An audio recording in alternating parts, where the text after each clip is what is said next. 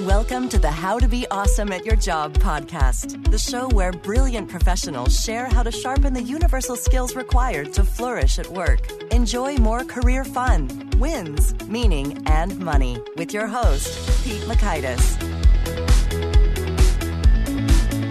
Hello, and thanks for joining us here for episode 477 with Diane DiResta. Diane is a professional speaker who helps people speak more professionally. How's that for meta? And boosting confidence and all kinds of good things there. So you'll learn one, why knockout presentation skills are essential to your career. Two, how to structure the most effective presentation. And three, an effective way to overcome your fear of speaking. So if you want to check out the show notes or the transcript or the links to items we've referenced, it's at awesomeatyourjob.com slash ep477. Now here's Diane's story. Diane DiResta, CSP, is founder and CEO of DiResta Communications, Inc., a New York City consultancy that serves business leaders who deliver high stakes presentations whether one on one, in front of a crowd, or from an electronic platform. A certified speaking professional, she is one of only 12% of speakers to hold that designation. She was president of the New York City chapter of the National Speakers Association and former media trainer for the NBA and WNBA. Thanks to Diane for spending some time with us, and thanks to our sponsors. Check them out. Diane, thanks for joining us here on the How to Be Awesome at Your Job podcast. It's great to be here, Pete. Well, I'm excited to dig into your wisdom. And so you have done a whole lot of work serving business leaders with their presentations. So I want to hear maybe your backstory for how this came to captivate your fascination and attention. Well, I didn't plan on doing what I'm doing. I actually was going to be a high school teacher of English, my favorite subject. There were no jobs at that time. So I became interested in speech pathology. So I started out as a speech pathologist and I remember taking the first public speaking course. I needed a three credit course, finally got it.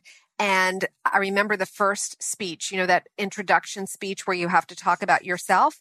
Well, I was very nervous and I remember getting up and sitting against the professor's desk.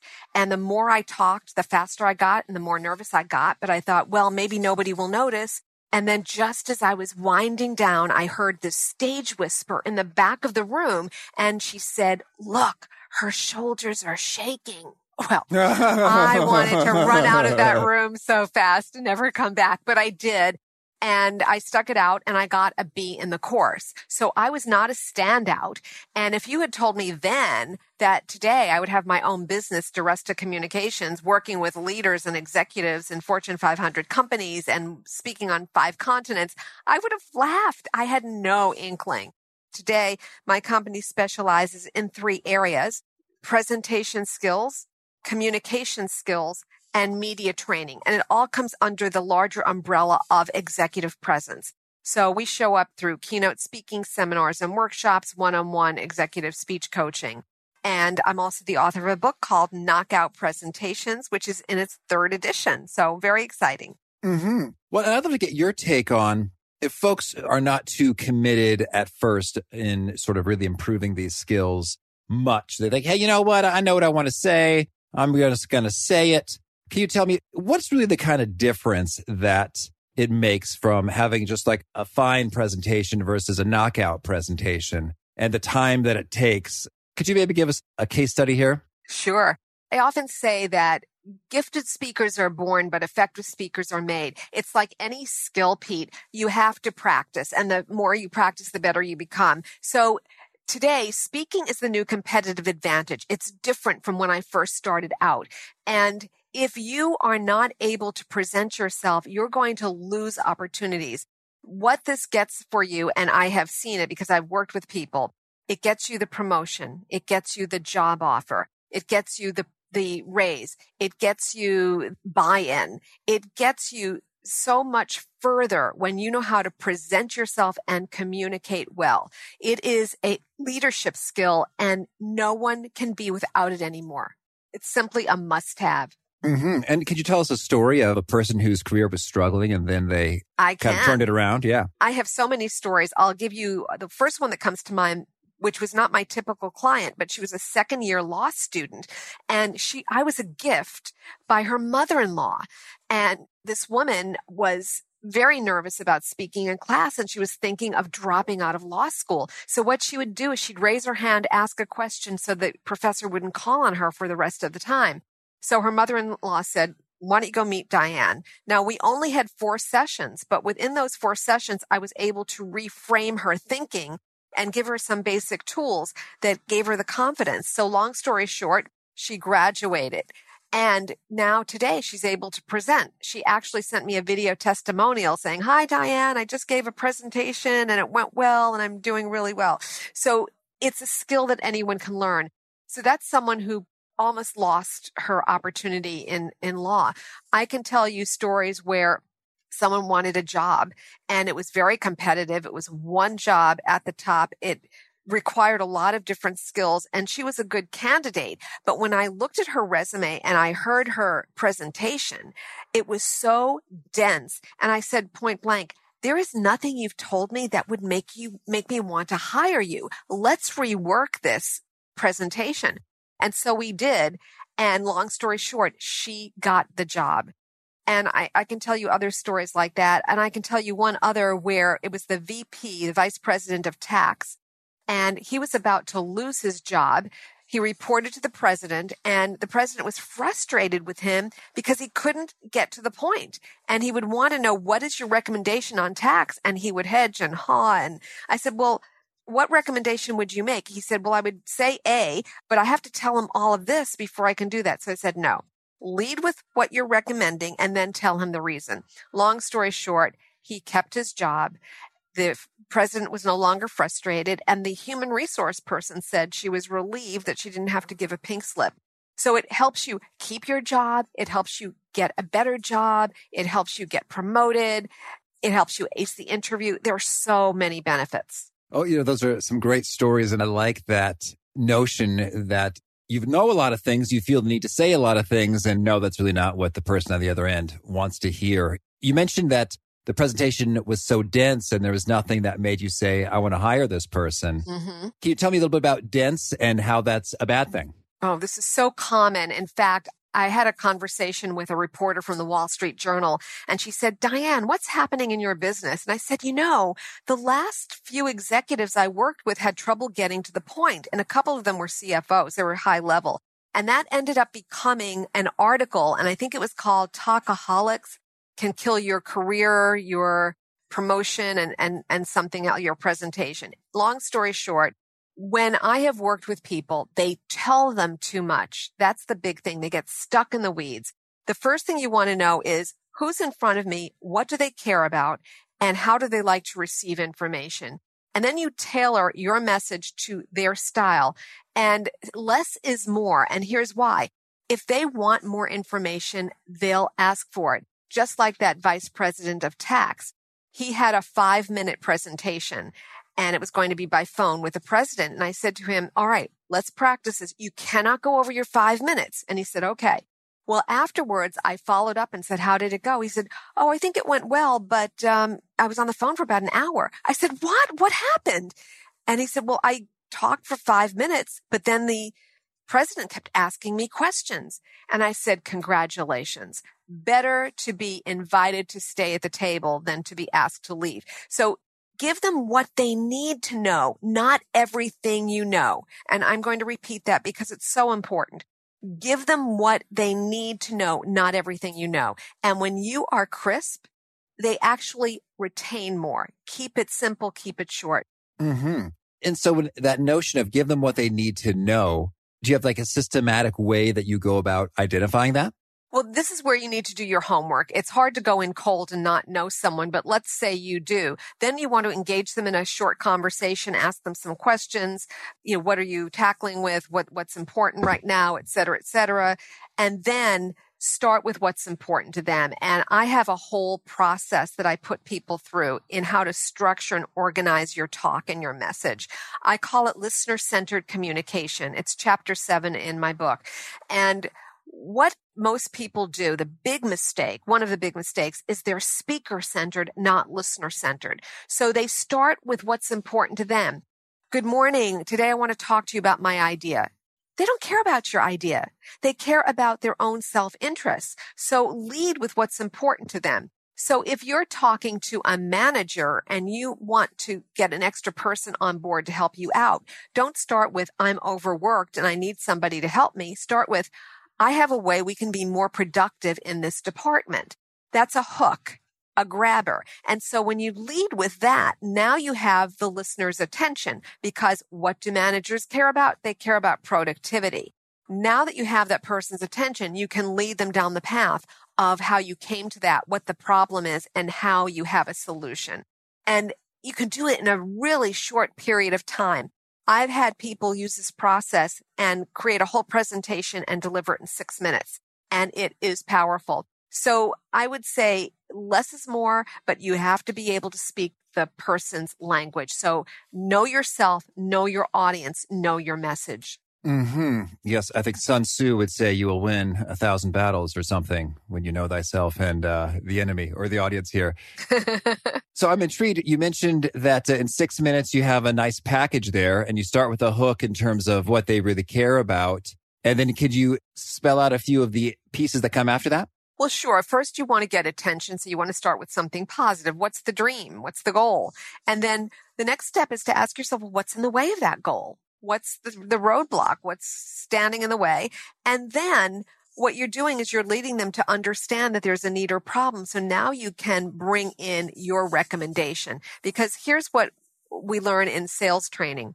Until someone recognizes that there is a need or a challenge, they don't have any reason to buy or to act. So we really need to paint a picture of that need or that current situation only then are they open to hearing your solution.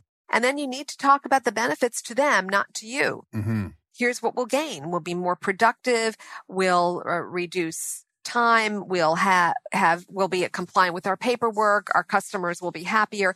What are the benefits that that manager cares about? And then here's the thing that people need to know. You need to give them the overview or the agenda, and then save the details for the middle. So if I go back to what I said about not getting to the point, I've seen a lot of people start with details. And when you start there, you get lost. Right. So I, in my book, I have a picture of a speech sandwich. And so if you think of a sandwich, let's say a Kaiser roll, the top of the bun and the bottom of the bun are probably the same dimensions. But the thick part is the middle. So I, I always say keep the meat for the middle. Save your details for the body, not the beginning. Hmm. Yes. And so I'm also curious to hear a bit about you talk about you have to show a need or challenge or problem. And I'm thinking about, you know, selling from pain. It tends to be often work better, a painkiller versus a vitamin. So they say yes. sells better. So I'm wondering if things are already going pretty well and you've got an idea for making things go, you know, even weller, better. How do you think about that with regard to painting it as there is a, barrier or obstacle or need when it's like, no, things are going great and we're going to make it even better? Well, that's it. It's raising the bar. It's being even better. So, you know, we're doing great. We're really crushing it. However, it's just a matter of time before our competitors can do the same, or it's just a matter of time before this gets old. We know today you have to continually innovate. And I'm seeing a trend or I see an opportunity that I'd like to talk uh, about to you. Mm-hmm. So, you know, people understand if they're innovative, that times are changing. You have to move quickly. You have to be nimble. So that's really the issue. You know, we're great. We cannot afford to sit on our laurels right now. We're, you know, crushing it, but we've got to be nimble. So here's what I'm seeing as the next step. Mm-hmm. Okay, cool. And I want to follow up a little bit more on your law student story. So this person had extreme fear about speaking up in class, but through some reframing and tools, fear, you conquered it. That's great. So how might the rest of us do that? All right. Well, here's what I know. If you are nervous, you are being self-centered because it's all about me, myself, and I. Oh, I hope I don't trip. Oh, I hope I don't lose my train of thought. Get over yourself. It's not about you. It's about the audience. Change your focus. Change the picture that's in your mind. That's the first step. And when I work with people, I work in two ways with skill set and mindset, but first mindset because fear and anxiety begin in the mind. You are, I know that if you're nervous, and I'm not talking about the little butterflies, we all get a little bit of that. But if you are really nervous, it means that you're living in the future. You are envisioning everything that can go wrong. So what you need to do is come back to the present and be here with the audience. And the best way to bring yourself into the present is to focus on your breath. So we work on breathing exercises to get you back into your body. Now, there's no excuse or substitute for lack of preparation. I can't do anything if you don't prepare. But assuming that you know your message and you've practiced and you've prepared, the rest is just mindset going out there doing it. Now, the other thing is people think that they shouldn't be nervous. They get those butterflies and they think something's wrong. No, that's adrenaline. It's a good thing because what adrenaline is doing is getting you ready for a performance. And I'm sure people who are in sports have a little bit of that too. It's helping you to get over the finish line. So start to think differently about what happens. Now, here's the other thing, Pete you need to reframe what happens in the moment. So, for example, what is the self talk that you're hearing in your mind when you're watching the audience? Too often we give so much power to the audience. We make them our enemy and they're not. They're really on our side. They want us to to succeed. So I remember I was speaking at the Voice Foundation and I was talking to speech scientists and doctors and voice therapists on public speaking skills. And I was saying things that were not popular to them, like don't read your slides, don't read your research papers. Mm-hmm. And at one point, this man right in the front opened his laptop and started typing. And I thought, Oh no, he's bored. He hates what I'm saying. And in that moment, I caught myself and I said, no, I think he's taking notes on what I'm saying. Now, to this day, I don't know what he was doing, but I had a choice to choose the story I was going to tell myself. And we all have that power. By the way, if you see someone who's looking negative or hostile, stop looking at them. Go look at the friendly faces who will give you that support. I have a client who I worked with on her keynote and I went to see her and I was giving her nods and thumbs up. And she told me the other day, it was so helpful to have you in the audience, Diane, because I saw those signals and it gave me confidence. So look at those people who are going to be your true believers. Mm-hmm. You know, and I love that notion of, you know, you create stories and interpretations of events and then you feel emotions based upon those. I remember I just recently, I was camping and then on our final night, my tent mate, Brad, was packing up and I noticed he really like wasn't saying anything. I was like, oh man, is he mad? Did I like elbow him in the night or snore or uh, upset him in some way? Cause he's not really saying anything to me. And then and then I asked him a question and then he like whispered a response. It's like, oh no, he's just being considerate of the other people in uh-huh. tents nearby. so it's not good thinking, Brad. Uh-huh. and it's just like I'm in my own little world sticking things in a backpack. And so that's fascinating how we instinctively do that. We interpret right. something, we make stories. So how about make it a great one that helps you out? Exactly. There are the facts of what's going on, this, or the, there are situations, and we decide what story we tell about it. Mm-hmm. That power is in your hands. Everybody can do that as speakers. And if something does go wrong, and let's say you didn't have a great experience, you can learn from it. You don't have to beat yourself up. Find something that was effective. And it may just be, I stepped up and I tried.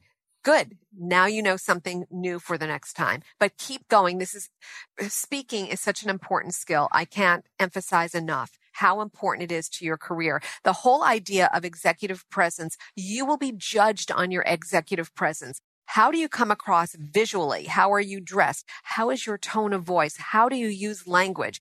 But most importantly, I found one of the keys to success in executive presence is people who have executive presence are fully aligned with their body, their tone, and their words. What that means is their body tone and words are giving off one consistent message. Because when one of these goes out of sync, now you've given off a double message. The audience gets confused. And so then body language becomes the default.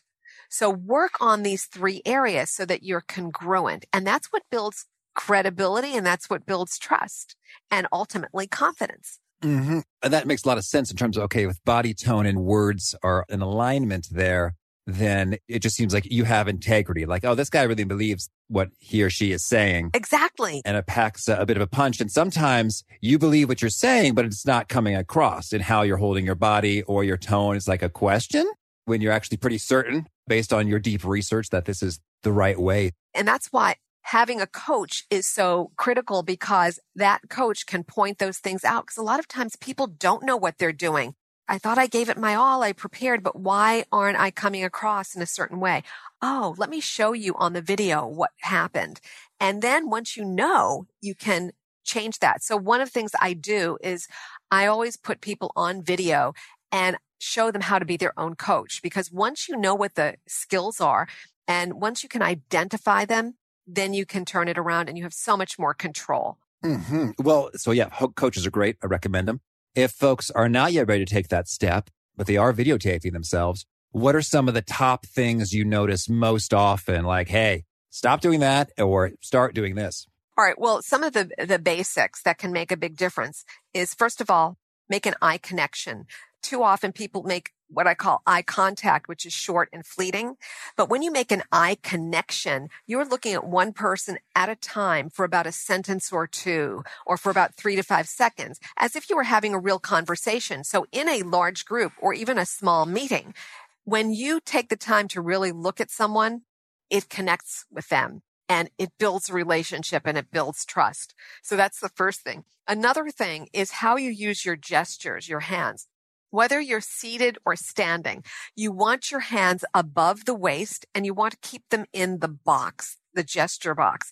And that is that your power space is from your face to your waist. So get your hands waist high as soon as possible. If you're sitting at a meeting table, put your hands on the table. They should be visible because hands that are below the waist make you look tentative mm-hmm. or not looking confident. Or like you have a weapon and that's threatening to us humans. Yes, but as soon as you bring them up, you look much more confident. So that's one thing. And then gesture. You want to have gestures, but you don't want to be in perpetual motion. So have a rest position that you can come back to. Certainly. And that's interesting. So the waist is quite common, I think, for hands to fall below the waist. They're sort of eh, just there. If you're standing on stage or if you're standing, it's common for hands to just sort of be at the sides. But you're saying that's not so much a powerful place to be. No, it's not powerful. If you're there, get your hands up as soon as possible. Because when we're speaking naturally in a conversation, our hands move. We don't stand stiffly with our hands by our sides and we don't talk with our hands folded in front of us, you know, draping down. When we're animated, when we're passionate, our hands are moving. So in American culture, gestures are a good thing. You want to use them. But if you're in a small space, your hands are going to be closer to your chest, but you don't want to be flailing or going beyond the, the gesture box that I described. Mm-hmm. And so is it acceptable for the hands to occasionally fall down below the waist in a natural kind of a way? Or is your recommendation to be above the waist the whole time? If you can be above the waist the whole time, that's even better. But if they drop, then just bring them up. That's all. Mm-hmm. Okay. So in your book, Knockout Presentations, you've got a whole lot of pro tips. I'd love to hear of the things that we have not yet covered. Which do you think really provides the greatest amount of leverage? Like we get a whole bunch of improved knockout power for not a whole lot of effort? Oh, you know, it's so hard to pick out one or two. I just gave you two key ones. I would say the key physical skill is eye contact and eye connection. I'd say making a connection with the audience and having a conversation as opposed to talking at people is really important. But it comes back to knowing your message you've got to do the upfront work because it's 90% preparation and 10% delivery. And I believe that's one of the reasons people lose focus. So you need to be very focused, clear. You need to project your voice. Voice is important as well. It's second to body language. And the meta message is in the voice. So if you say, I'm not angry, what makes you think I'm angry? You know, that's the message, not the words.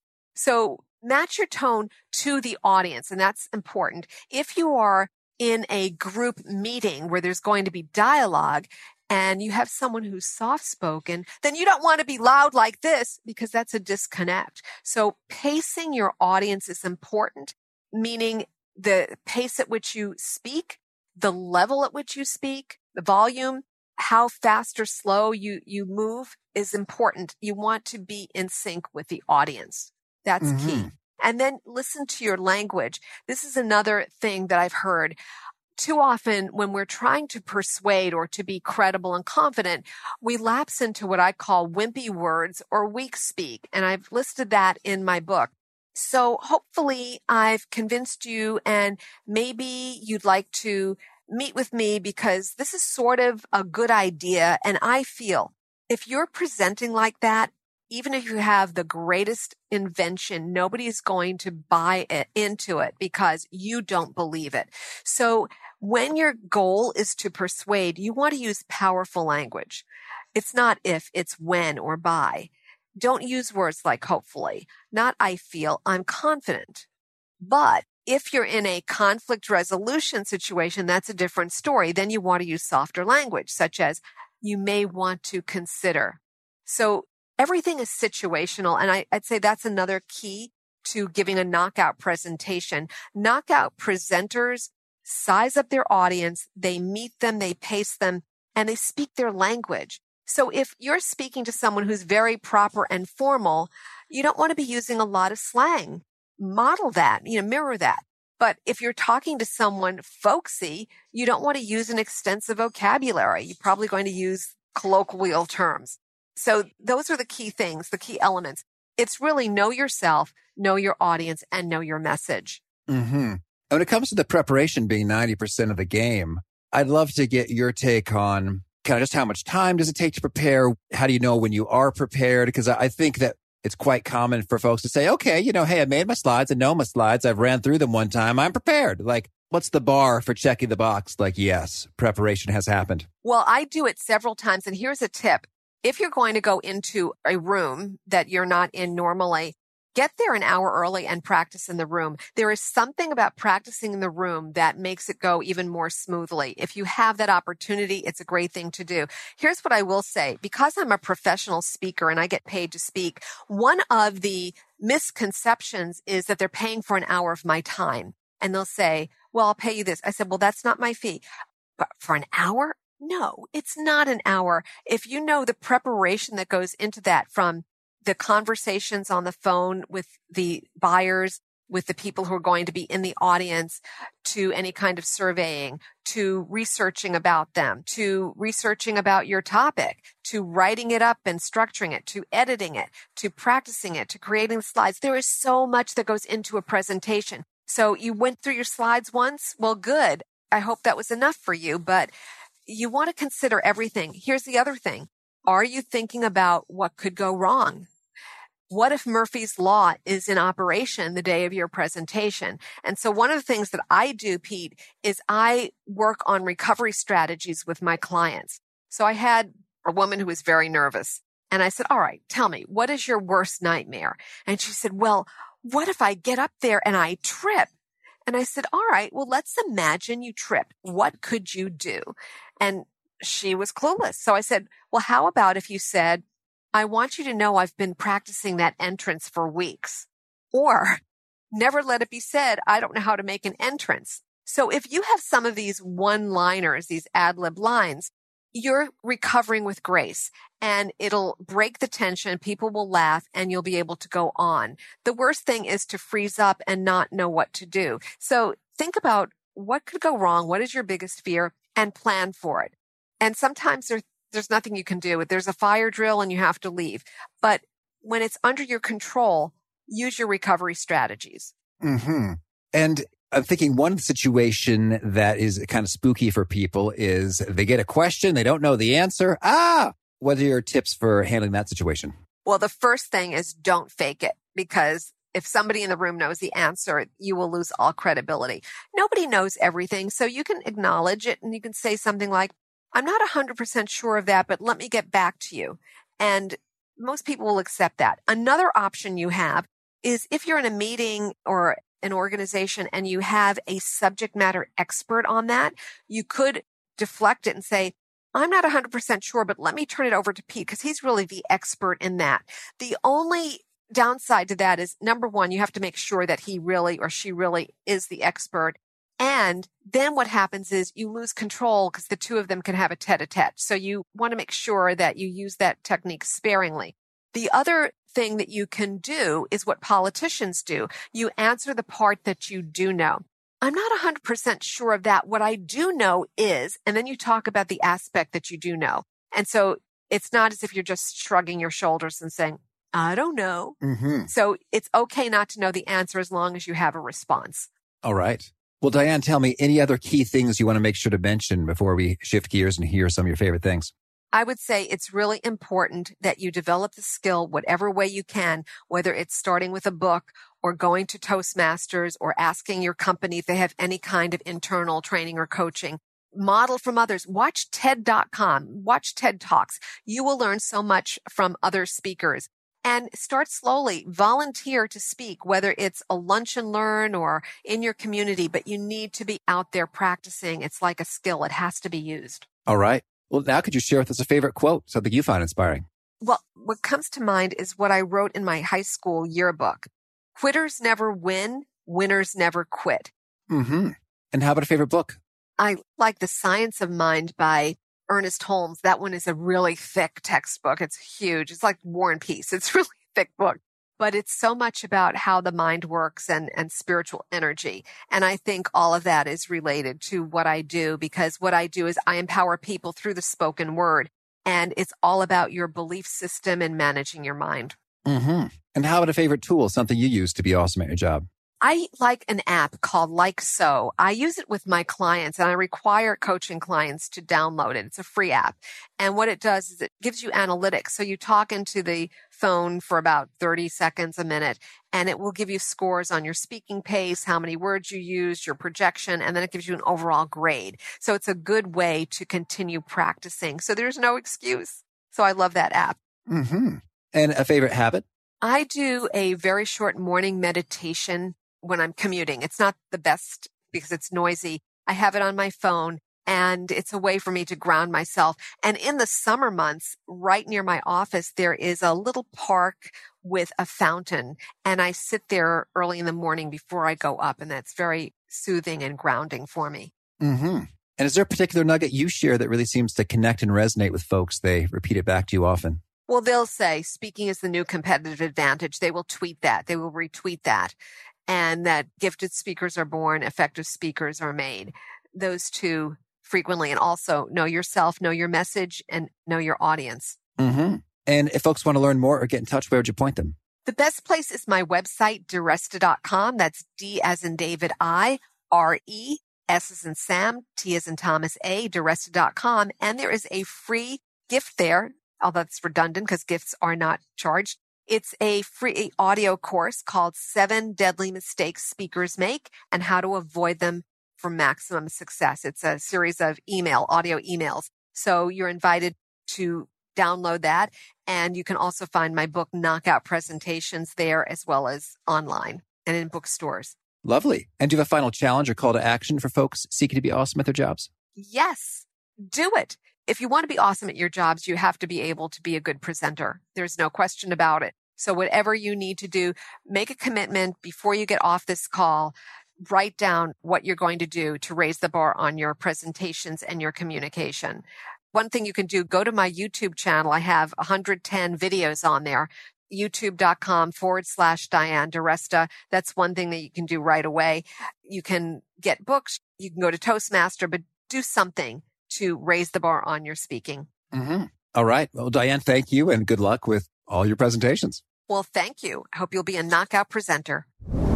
Boy, the thing that Diane shared with me that really stuck and resonated and I think can be a fantastic mantra whenever you're planning out a communication is give them what they need to know, not everything you know. And this kind of reminds me of resumes in terms of you've done a lot of work, you know a lot of things, you've had a lot of experiences producing that piece of work, doing the research or having sort of career experiences, and you want to share it all on that resume, but then it gets too cluttered, it's unfocused, and it doesn't really get the job done for that particular position you're after. Likewise, you can find yourself in that place where you've done a ton of detailed knowledge collection associated with a topic you're ready to blow them away with everything and you want to show them and prove that you've worked hard and you know some stuff, but really that gets in the way. So I like to think about it in terms of what must they know to make a decision or whatever their goal is?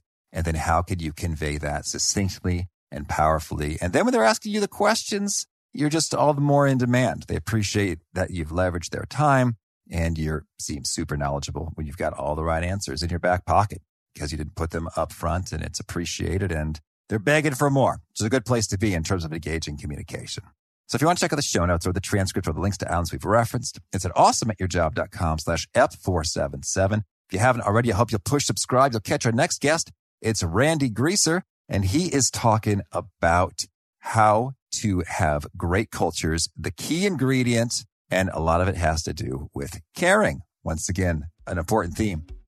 One sponsor to check out is LinkedIn Jobs. Did you know that you can post a job for free at linkedin.com slash be awesome? And with a fresh year, perhaps you're like many small business owners looking for some fresh insight and talent to make 2024 extra amazing. Well, LinkedIn Jobs has created tremendous tools to help you find the right professionals for your team faster and free. I love how they make it so easy with their promotion and selection tools. LinkedIn isn't just another job board. No, no, no. LinkedIn has a vast network of more than a billion professionals, which makes it the best place to hire. Here's some fun facts 86% of small businesses get a qualified candidate within 24 hours, and small businesses rate LinkedIn jobs number one in delivering quality hires versus leading competitors. You can post your job for free at linkedin.com slash be awesome. That's linkedin.com slash B-E, A-W-E-S-O-M-E, as in you are being awesome, be awesome, to post your job for free. Terms and conditions do apply. Peace. Thanks for listening. To get the most out of the show, we recommend two key things. First, check out the extra resources at awesomeatyourjob.com. You can find this episode's transcript and links, as well as the perfect episode for your situation. You can search the full text transcripts of hundreds of episodes or explore episodes tagged by topic and competency covered. Second, subscribe to the podcast and get future episodes automatically. You can subscribe by telling Siri and several other smartphones and speakers, subscribe to the How to Be Awesome at Your Job podcast, or by tapping subscribe in your podcast player of choice. If you'd like some extra help figuring out podcasts and how subscriptions work, visit awesomeatyourjob.com slash subscribe for guidance. Hope to catch you on the next episode of How to Be Awesome at Your Job.